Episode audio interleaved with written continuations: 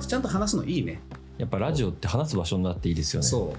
俺も結構ずっとモヤモヤしてるもん、ううんん、なんかか、うん、芸人さんとかがうん。別にお金にならないけどラジオずっと続けてるのこういう理由なんだろうなああなるほどね。確とかに。思います、うん。うん、こんなにゆっくり話せる場所ってないから。そうね。で結構やっぱ感じてるけど整理がつかないんだよね言葉にしないと。うん。うん。じゃあ後半戦いきましょう。はい 105×68 メートルのフィールドには喜びと楽しさと悔しさが詰まっている。サッカーを愛するクリエイターたちの雑談ポッドキャスト FM105、えー今日も渋谷からお届けします。パーソナリティは渋谷。また言っちゃった。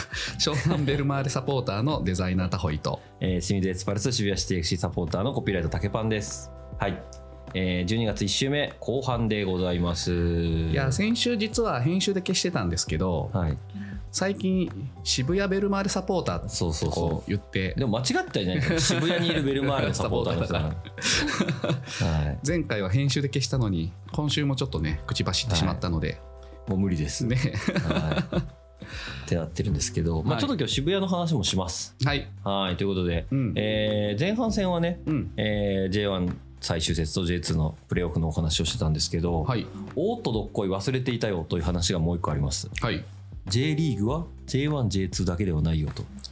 J3 J3 の全日程が終了いたしました、はい。これもドラマ。うん。えーまあ、皆さんご存知だと思いますけどね、うん。あーまあ、突然入りました、今日は。一応、愛媛 FC おめでとうございます。おめでとうございます。J1、J2 昇格です。そして、2位が大接戦の結果、鹿児島ユナイテッド FC、はいえーが昇格しました。で、カターレ富山が3位となりました。これ、あのー僕のね、後輩が今、鹿児島ユナイテッドをしてるので、うん。よかったなというのはあるんですけど、カターレ富山の社長はね、前清水エスパルス社長、左伴さんなんですよ。なんならベルマーレの社長でもあった。そうじゃん。そう。で左伴さん。FM105 的にはね、うん。昇格を逃した左伴さんっていう。そうね。でね富山にねあのベルマーレからレンタルの選手も行っててはいはい。優下りの柴田君というね応援してるんですけどねそこそこ。うん、そうなんかねここも残念でしたね。でもねこれね面白いのが、うん。結構接戦リーグなんだなと思ったんですよ、うんっていうのも愛媛が優勝したんですけど、はい。7敗してるんですよ。はい。で昇格した鹿児島12敗。はい。富山に関しては14敗してるんですよ。19勝5分け14敗ってちょい勝ち越しぐらいやんみたいな状態なんですよ。はいはいはい。そうだよね。で結構50 62なんですけど富山が、その下が59今治なんですけど50代が14位の長野バルセロナまであるんですよ。はいはいはい。結構接戦リーグやなって思いましたね。で下なんですけど、うん。こっちも重要、はい。えー20位がギラバンツ北九州31、うん。えー19位が、えーデゲバジェイロ宮崎39で相模原は41の18位でした、はい。でこれで今年は初めての JFL への降格がある年だったんですけど、うん。こいつが最後の最後にドラマがあります。はい。そうなんです。J3 の話が後半戦に回りがちなのは、えー地域リーグとかにつながってくることが多いからねというところがあって、えー JFL 全日程終了しました。本田 FC の優勝は決定なんですけど前節まで2位だったレイラック氏がはい。ここが J3 参入の資格を持っておりましたなので滋賀が2位の場合北九州と入れ替えになりました。なんですが最後の最後に、えーブリオベッカ浦安が2位に上がります。でラインメール青森も資格あったんですけどこちら5位、はい。で4位ソニー仙台という形でブリオベッカ浦安は、えー J の資格がないのではい。北九州残留決まりました。おめでとうございます。でいいのですかね。ですかね。ちょうどねうん。タホイさんと僕の共通の知り合いのうん。親戚の方が、はい。あのそうだ。北九州で選手やられてるという話で。ゴールキーパーでね。そう先週ちょっとその話をしてたので、はい。あのゴールキーパーまで言うと結構特定されますけどね、えーその状態でどうなるかどうなるかっていう話をしてたので、はい。まあちょっと残留おめでとうございますではありますね。おめでとうご。ざいますだね。はい。うん。まあ、あの滋賀の皆さんはね滋賀県初の J リーグっていうのがちょっと実現できず残念でしたというところありますね。はい。で沖縄 SV の高原選手うん。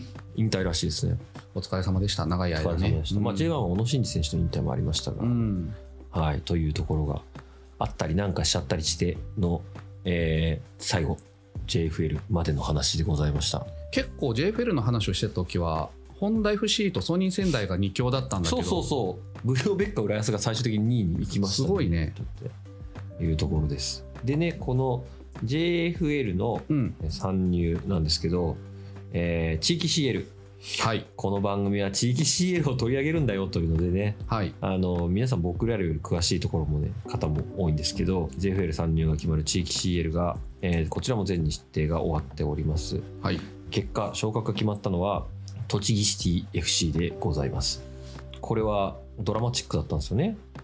そう先週ねちょっとその話ねしたけど、あれだね、えー、と100年構想枠を使ってはい。上がって、そういえば湘南サポ的には俺先週言うの忘れてたんだけど表原源太選手という湘南に所属してた選手が今いるんですよ栃木に。その話もあったなとは思ってたんですそういえば。でもう一個ね、うん。そう先週それでうん。今週もう一個試合があったんですよ、うん。今言った沖縄 SV なんですけど、はい。地域 CL の2位だったうん。ボンズ市原と入れ替え戦があったんですよ、おおそうどうなったの？それ知らないわ。えー結果2対1で沖縄 SV の勝利。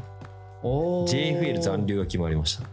なるほど。なのでそこも熱いな。あの JFL1 チーム消滅したので、うん。あのまあ、降格なしの昇格1チームではい、栃木シティ FC が上がります、うんうん、でボンズ市原上がれず沖縄 SV 残留になりました。なるほど、はい、というねちょっとしたドラマがあったんですけどねじゃあちょうど、えー、と地域関係でお便りいただいてます、はい。チャンバとサンバさん。はい。界隈では残留争いや昇格プレーオフで盛り上がってますね。社会人も JFL 昇格をかけた、えーうん。地域 CL 入れ替え戦と息を飲むような試合が続きます。で、えー、とチャンバとサンバさんは多分南葛 SC を応援されてまして我が南葛 SC は関東サッカーリーグ市原カップという大会を戦っておりやってまますしたね。はい元湘南の三原康平が倒されて得た PK を元清水の大前元気が決めるというお FM105 的にもいい展開で決勝進出を決めました、えー昇格降格がかかった試合ではないけれどタイトルはタイトル。うん。優勝してシーズン締めてほしい、えー渋谷も関東リーグ昇格したら対戦する可能性もその前に JFL 昇格したいですけどねということで。本当はねうん。対戦するつもりだったんですよ、うんうん。ね。ねえ。ね。これ南葛 SC 優勝したのかな？えっ、とですね、うん。最後はいやえっ、とね決勝戦は琉球大ドラゴンズの優勝ですね。ああそうですか。残念。南葛2位でございます、うん。PK 戦ですね。しかもうん。8対9、結構いったんだな。いや行きましたね。うんなんかね市原カップってなんか楽しそうだなと思ってなんか関東リーグ行ったらこんなん出れるんだと思ってちょっと羨ましいなと思いまうした、ん。出たいよね東京都はねうん。東京カップが多分ね始まるんですよ1月から。えー東京カップっていうのがあるんだ。東京カップだったかな、天皇杯の東京都予選ですね。うんああなるほど。ざっくり言うと。はで本当は結構下のチームから出れたんですけどコロナでレギュレーション変わって、い、うん、東京都上位のチームしか出れないはい。はずです。うん一部二部の上位しか出れなかったんですけどこの次の年のレギュレーションちょっと分かんないんですけどちなみに渋谷シティ FC は東京カップ、うん、えー今年初戦で KOBRB に負けてます。近藤寛太君にやられましたか、あの一部のチームが二部のチームに負けてしまったという始まりです。まあちょっとね変なレギュレーションで、うん、前年度登録選手しか出れないんですよ。はいはいはいはい。新規登録の選手出れないんですよ。なるほど、なので渋谷シティ FC 確か登録メンバーがそもそも15人しかいなくて、うん、出場できるのが。で怪我人もいたので11人で戦ったっていう 試合だったはずです、はい、そそうか。そういえば渋谷シティ FC に移籍の選手の発表があった、の話もしようと思ったんですけど渋谷シティ FC は、うん、あの早速補強に動いてまして、はい。ティアも読み方は舞方でいいんですか、平方。平方。あこれ平方なんだ。そう。そうだ。関西の地名で難しいあるある。え？平方ってこうやって書くの？平方。そうですすげえ今アホアホでした俺いやいやこれは難しい。読めないやつですよ。あと京都の烏丸とかね。カラスマ読める。漫画に出がちな名前だから、漫画に出がちな名前だから。あなるほど。はい、ティアも平方から、はい。えー佐藤壮太選手と、はい。えー渡辺直樹選手と2選手が加入いたしました。はい。はい。えーお二人、ともにね、大卒で、えー入られた選手。渡辺選手はバンホーレのユースからアジア大学に行って、平方ですね。佐藤選手は、もともとが、あ聖徳大学の深谷高校から大東文化を経て、平方だった選手ですね。若い選手です、そちらも。あの平ようこそ。方はあれだよね。二川選手。あそうそう。二川さんがねね、監督で。監督のとこだなと思ってたんですけど。続投発表されてましたね。はい。うん。JFL 的には何位だったんだろうな。12位ですね二川さんってあの人喋れんのかなっていうイメージあるんだけどなんかあのあまり喋りがうまいイメージないんだけどね。どっちかというと。二川先端関西弁きついですよね。そうそうそう。関西のおっちゃんっていう感じで。あれなんか解説みたいなの出てませんでした？出てたかな？二川さんだったかな？かこんな関西弁きつい解説あると思った時ありましたけど。えそれ橋本さんじゃなくて？橋本秀夫でした。あそうそうそう。間違えました。いやでも二川さんもねきついよ関西弁。うん。どういう監督なんだろうな。言語化できる感じのイメージあんまないんだけどなんかガンバサポのね皆さんはい。もし知ってたら教えてほしいなと思ってます。はい、あ二川さんは選手兼監督ではなかったでしたっけ？うん週やってんのかな？いないですねさすがに。もう専任監督になってますね。なるほど。さすがに引退してたか。はい。はい。という感じでまあい。ろいろ地域の方もあるんですが。うん。はい、あ女子サッカーの話をしましょうか、はいえーなでしこジャパンはい。なでしこジャパン、うん。えーブラジル遠征行ってました。はい。はい。なんか不思議ですよね。リーグ戦真っ只中に公式戦でもない遠征でブラジルに行ってるというのがうん。まあなんか男子だとなかなかないうん。状態ですけど、女子は強化という点で行ってて、え2試合やりましたブラジルと。はい。初戦が4対3の、えー敗戦。はい。ななぜか今ドローって言いそうになりましたけど。ドローじゃないよ4対3藤野あば選手遠藤純選手田中えー美奈選手のゴールで4点あ3点取ったんですけど4点取られましたと。で2戦目は2-0で、えー南選手、えー田中美奈選手のゴールではい。勝ちましたと,、えーと初戦はハイライトしか見てないんですけど2戦目はフルで見ましたけど、うん。まあなんかうまくいってる部分もあったしいかない部分もあったけどまあなんかお勝ったなって感じでしたね、えー、2戦目も熊谷選手アンカーやってた？やってました。なるほど熊谷アンカーシステムどうなんだろう論はありますよね。はい。そうだよね。あでもねどうどうなんだろうな。2戦目ね何とも言えないフォーメーションだったんですよね。4バックだったか3バックだったかよく分かんないですね。でも熊谷選手がアンカーだのはそううでした。ん。で古賀選手がスタメン出てましたね。なるほどね。あの若者高校生17歳古賀選手。はいはい。女子ってこう若者が出ますよね。うん。はい。この辺はちょっと面白いなと思ってました。はい2戦とも古賀選手スタメンなんですね。17歳そうなんだ。えぐ。高校生か。えぐいですね、うん。まあなんかこの変な遠征はちょっとリーグお休みしていっておりますという感じだったんですよね。あれ今リーグ休みだっけ？いやいやいやあのやってるんですけど行った行った子たちはお休みってそういうことだよね。はい。うんなんかそれが許される謎謎感もちょっとありますけど。うんうん。はい。面白いですね。で、えーそんな中ね、えーウィリーグの方あのベレーザ好調ですね。ねえ。そうでもちょっとこれリアルな話をしていいですか、はい。この間ねその最終節の時に話しててあの見に行かれたらしいんですよ。うん、WE リーグのね、はい。相模原の試合。はい。野島ステラね、でやっぱ観客の少なさに結構びっくりしてうん。まず。うん。とサッカーの強度的にやっぱ女子って結構差があるじゃないうん。そのベルディとかは多分盛り上がってるんだろうけど、うん。野島ステラのちょっと試合を見るとどこをどう楽しめばいいんだろうというモチベーションがこれはなかなか難しいって感じられたらしくて、なんか確かにそれはすごいリアルな話だなと思って、そう今結論はないんだけどうん。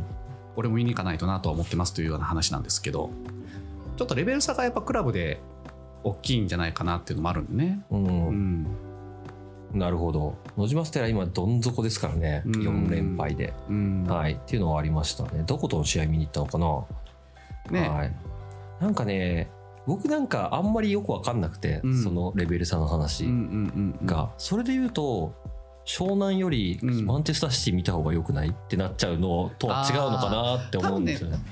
あのどうそこね単単純に分かんなくて僕は。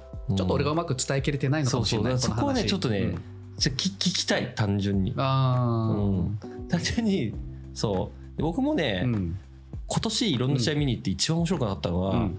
パリ・サンジェルマンの試合だったんですよ。あーあれは面白くなさそう。言っていいのかな？親善試合でしょ、うん。うん、何の感情もないなって思ったっていうのがあって、話したよねその話。うん。なんかやっぱり僕もね別に野島ステラの試合見に行って面白くはないと思うんですよ、うんうん。それは野島ステラを応援してないからっていう意味だと思うんですけどあでも昔は野島ステラを応援してたんですよ。なぜなら、言ってはい。あの陽子ちゃんが好きだったので、はい推し選手がいたからね。はい。左右でフリーキックを決めるやつね、うん。田中陽子がいたんでっていうのはちょっとあったんですけど、ただ前あの竹パンと,、えー、と渋谷の試合を見た帰りうに、ん。 DAZN で中田とトッティのうん。ドキュメンタリーの話をしててもう中田が今の現代サッカー見ないって言って、まあ、ファンタジスタがねプレーできる環境でもないしみたいな話をしてたけど、女子とかはそういうプレーが見れるんだよねっていううん。素地というかその土台スピード一辺倒じゃないし、うん。フィジカルと。なんかそういう楽しみ方はあるのかなとはまあ比較的スペースがあるんですよね、うん。まあ、同じフィールドをうん。走力に差がある人たちが走ってるから、男子よりもスペースがあるのは思いますね、うん。うん。若干そこの競技性の違いとあとねゴールキーパーの上は狙いがち。それは同じゴールで身長差があるから。1 5センチぐらいみんな低いので上は入るってか入っちゃうみたいなところはちょっとありますね。あとアイナックのゴールキーパーそう思うとすごいよね。そう。あの代表の選手のね、あのうん。山下選手うん。だけ別格なんかゴールシーン見るとね、うん。あブラジルのキーパーに対してもやっぱ上から入るんですよ。ああ、うんそうなんだ。なんかあれがなんか男子を見慣れてるとうん。ポロッと入っちゃってるなって感じするんですけど、うん。ゴールが同じで身長が1 5センチ低いからそうなるんだよなって感じはちょっとありましたなるほどね。あと戦術的にそこ狙ってんですよねみんな。まあまあそうかそうか。うん。でもねそうなんか感情があればどこでも面白い派なんですね僕は。うーんなるほど。ちょっと俺もね野島ステラ行って他の試合も見てみようかなと思ってますわおー。うん。そうか湘南ないですもんね。アンダーはあるんだけど。そうだ清水も湘南も女子チームがないっていうのは、うん。結構ね珍しい方ですね今 J で言うとね。そうだようねん。ないチームの方が J1J2 で少ないんじゃないですか。うーん。J1 はほとんどある。ああそう。じゃないですかね。全部ではないです。うーん。FC 東京はないしはいはい。えっ、とヴィッセル神戸もないし。うんでも結構半分以上ほとんどのチームはあるんじゃないですか。京都もなさそうだけどな。京都あ京都ないですね。うん。うん、で意外とあのー松本山雅とかはあそうだね。ねあのうん。地域リーグの方にあったりとかするんですよね、うん。長野パルセイロはウィーだしね。ラバルセール Wii だし、うん。逆に。はい。とかっていうのもあるんで、まあじゃあそうなんですよね。いやーでもねちょっとね、あの見に行っていただいたのはすげえ嬉しいな。ね。うん。ちょっと僕も行こうと思ってます。はい。じゃあベ Wii はねね。はい引き続き。はい。えー、とでは前回放送などのいただいているお便りをはい。それぞれ読んでいきます、まずはね前回ゲストで来ていただいた近藤寛太さん関連。おおありがとうございます。はい。柔らかちゃまさん。近藤寛太さんゲスト会めちゃくちゃ面白かったです。おおプロからアマチュアに切り替わった時の話など新鮮でした聞き覚えがある名前だと思っていたら2014年に、えー湘南の開幕から練習が止まった時愛媛戦で途中出場されていました。平経大生でプロなんだと思った記憶があるようなないような点々点と。うん。そう2014年開幕から14連勝かなんかした時のはいはいはい。ストップされたのが愛媛でその時に出られたみたいですね。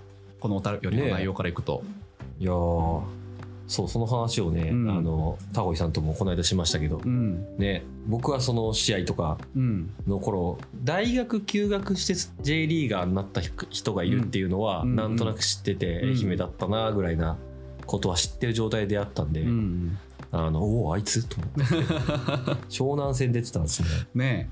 うん、え案外やっぱこうやってつながってくんだなと思って。そうなんですよね。いろんなことがつながっていくのが面白いですよね、ね。うん、次アキさん近藤寛太さんの回最高でした。愛媛 FC ユースの最高傑作と呼ばれた男。はい。彼の言葉には壁にぶつかって苦悩しもがいた結果プロサッカー選手という夢を諦めた悔しさと社会人として新しい気持ちでサッカーができる喜びと楽しさが詰まっていた。うん、お引用してくれましたね。ね。そんな近藤寛太さんのいろいろな経験による優しさがにじみ出るいいインタビューでした。はいそしてその近藤寛太に武藤義則は本当にすごいと言わせるほど日本のトップはどんだけすごいんだろう。あどんだけすごいんだよ。うん。ということで近藤さんまたもつ鍋食べに行きましょう。んえ誰から？あアキさんか。うアキさん。ああアキさんです。行ってるわ。もつ鍋一緒に行ったわ。もつ鍋？と思って。よっちね。うん予知会をやるかどうかもあれとして またもう一回出ていただきたいですよね。はい。うん。まあなんか反響いろいろいただきましてうん。あの嬉しかったですね。うん。はい。あとあれですね。その影響なのか、うん。あの Spotify のねあのランキングで サッカージャンルで初めて我々は3位になりました。そう。なんですよ。で竹パンが送ってきてくれて。いやなんか5位とか4位とかあったんですけど、3位初めてですねね。多分いやー嬉しかったですね。なんかただ1位と2位はあれはあのガジは崩せない。1位がうんラジオクラッキー、はい、倉敷さんのチャンネルですね、2位があのサッカーと英語っていうねフットボールイングリッシュっていうチャンネルで。これ強いんですよ。これ。強いんですよね。英会話系はね。ここはだそれ英会話のチャンネルじゃないっていう状況 でで一瞬3位になりましたね。ね。はい。嬉しい。フットオンエアさんとね、うん。あの競ってますんでそうですね。でもフットオンエアさんの方がもちろん上だよいつも強いからね。強いですよ、はあの一瞬抜きましたんい。ではい。はい。いや、なんかそんなのもあってね、ね FM105 大事なんで、うん。サッカー見ていきたいと思います。はい。で、コバさん。エピソード49、近藤寛太さんのえーインタビュー会で大変面白かったです。1日のスケジュールはそうでもないけど、1週間で見ると大変。アウェーは移動もあるし、もっと大変。というようなコンディションの面の大変さを物語っていると思いました。そうだよね。アウェー大変だよね。なんかう、ん。そこの差って絶対ありますもんね、うんホームチームとアウェイチームの。うんな。んかその辺がね、体験しないとわからない部分かなっていうのは結構日々思いますね。そうだよね。なんかスタメンが、うん。あの思ってたスタメンと違う時とかあるじゃないですか、よく。うんうんうんで、コンディションの部分とかっていうので変わってるのは分かりますよね。そんな移動してたら、ちょっと一人ぐらいコンディション悪くなるやついるわと。うんとかねそれこそ負けてる時とかに言ってたけど、うんチーム状況が良くない時とかにうん。やっぱり1回2回の練習では立て直せないよね、うん。なかなかそれは1回2回とかまあ23回の練習これはねやっぱ難しいなって思うよねいろいろシーズン始まるとうん。はいまあその辺でもうちょっといきますねはい。えーっとスーシーさん今週の FM105 っていうのはあの先週のことですがはい。前半も後半もがっつりボリューム。やりすぎましたね。通勤電車で聞き終わらずに職場着いたということで。前回と前々回結構長かったからね。今回も長くなりそうですがちょっとがっつりボリュームでお届けしたいと思っております、はい。あと周平さん。FM105 聞いてるということで。ああ、ありがとうございます。ありがとうございます。周平さんねあの過去回も前回ね全て聞き直していただいたということで。いやすごい。うん、過去回の話でいくとえなさん。FM105 のエピソード48を待つ間に聞きそびれた初回あたりをまとめ聞きしたら地獄で笑った。湘南湘南がね。ああ、そうか。そう。あの頃そうですもんね。特にルヴァン川崎戦の時系列まとめ、うん。あのルヴァン川崎戦っていうのは勝ったらそのままルヴァン勝ち抜けたのに、うんうん。え2点先行して3点入れ替えされるんですよ。清水も絡んでるやつ。そうそうそうそうそう、あの時ね清水もドアだったかっていうやつ、うん。いやはやこんな風に思える日が来てよかったな。傷だらけの心に染み入る残留。毎年言ってる、FM105 が始まった時との状況はうん、真逆なんですよね。そう今ね。そ俺ちょいちょい過去回聞き直してるんだけど、うん。あこんなんだったなと思って結構忘れてる。もうあの時の試合がどうだったう。僕浮かれてましたからね。置かれたね 今いいじゃないですか。でもうん。アーカイブとしてねあの聞き直すの面白いなと思います、うん。シーズン振り返りとしてね。いやー、うん。なんか浮かれてたな。うん。なんかあの昔のマネーの虎を YouTube とかで今見ると、うん。あのこいつら全員倒産してんだよなと思うのに近いやつ。何偉そうに言ってんだと思います全然大丈夫です、はい。い。いやーでも俺もねあの水戸戦の前勝ったじゃん。はいあの時はほぼ確信してたよもう J1 昇格するって清水は思ってましたよ。うーん。相当な条件が重ならないとこねれないよなと思ってたらうん。重なりましたね。ね。はい。毎回わかんないもんいやだなーサッカーって怖え。うーん。うん。というとこですかね。はい。ああとねまだもうちょいはい。あります、あります。モンマスティ。ああはいはい。ありがとうございます。マミさんプレーオフ前に国立近くのミルクティー屋さん来た美味しいということでモンマスティーの写真をはい。上げていただいております、モンマスティにエスパルスのユニフォームを飾らせていただきましたんで、ね、そしてモンマスティーおごっていただいてありがとうございました、えーもう一つありましてタケさんそして湘南国立の開催では行けなかったモンマスティ FM105 で教えていただいたやつということで、たけさんは甲府のそうですね ACL の時に ACL の、はい、美味しかったです。モンマスティは。ありがとうございます、はい、ありがとうございます。あと、さっき、あのー FM105 がランキング3位になったという話ありましたが、ジョニコさん、こちらこそありがとうございますというだけの、えーポストなんですけども、はい。あの、ポッドキャストの Spotify の2023年間ランキングというのがありまして、各個人出るんですけど、ジョニコさんは FM105 が2023年のはい個人の。そうトップポッドキャストということで、ありがとうござ聞いていいますただいてありがとうございます。ね、来年もちょっとね、数を増やしていけるようにはい頑張りたいと思ってます。で、先週、ステッカーを作って配りまして、ああありがとうございました、あれはコバさん、タホイさんに会って FM105 のステッカーをゲット、目の前でステッカーを、えー貼っていただきました。で、ロゴがセンターに来てないのは、えー断裁の制度の関係でしょうがないんです。元印刷や波館ということで、あの僕がね、ステッカー上がってきたら、ちょっと微妙にセンターに来てないんですよ。そういうのうるさいからね。断裁甘えなと思ってたら、っていう話をコバさんにしたら、これはもうちょっとどうしようもないということで、お便りをいただいておりました。はいはい。で、ガベちゃん企画さんからもかっこいいステッカーということで写真を送ってもらってね。お会いした方にはもう皆さん強制的にお配りしますので、あと見かけたら、えー声かけてください。皆さんにお渡ししたいと思ってます。そして最後のお便りです。これは前回の放送のはい話です。アキさん、えー先週の話題から3点。まず2つのチーム、FC 東京と東京ヴェルディが同じスタジアムを使う件について、うんうん竹パンさんが言ったイギリスは事例がないですね。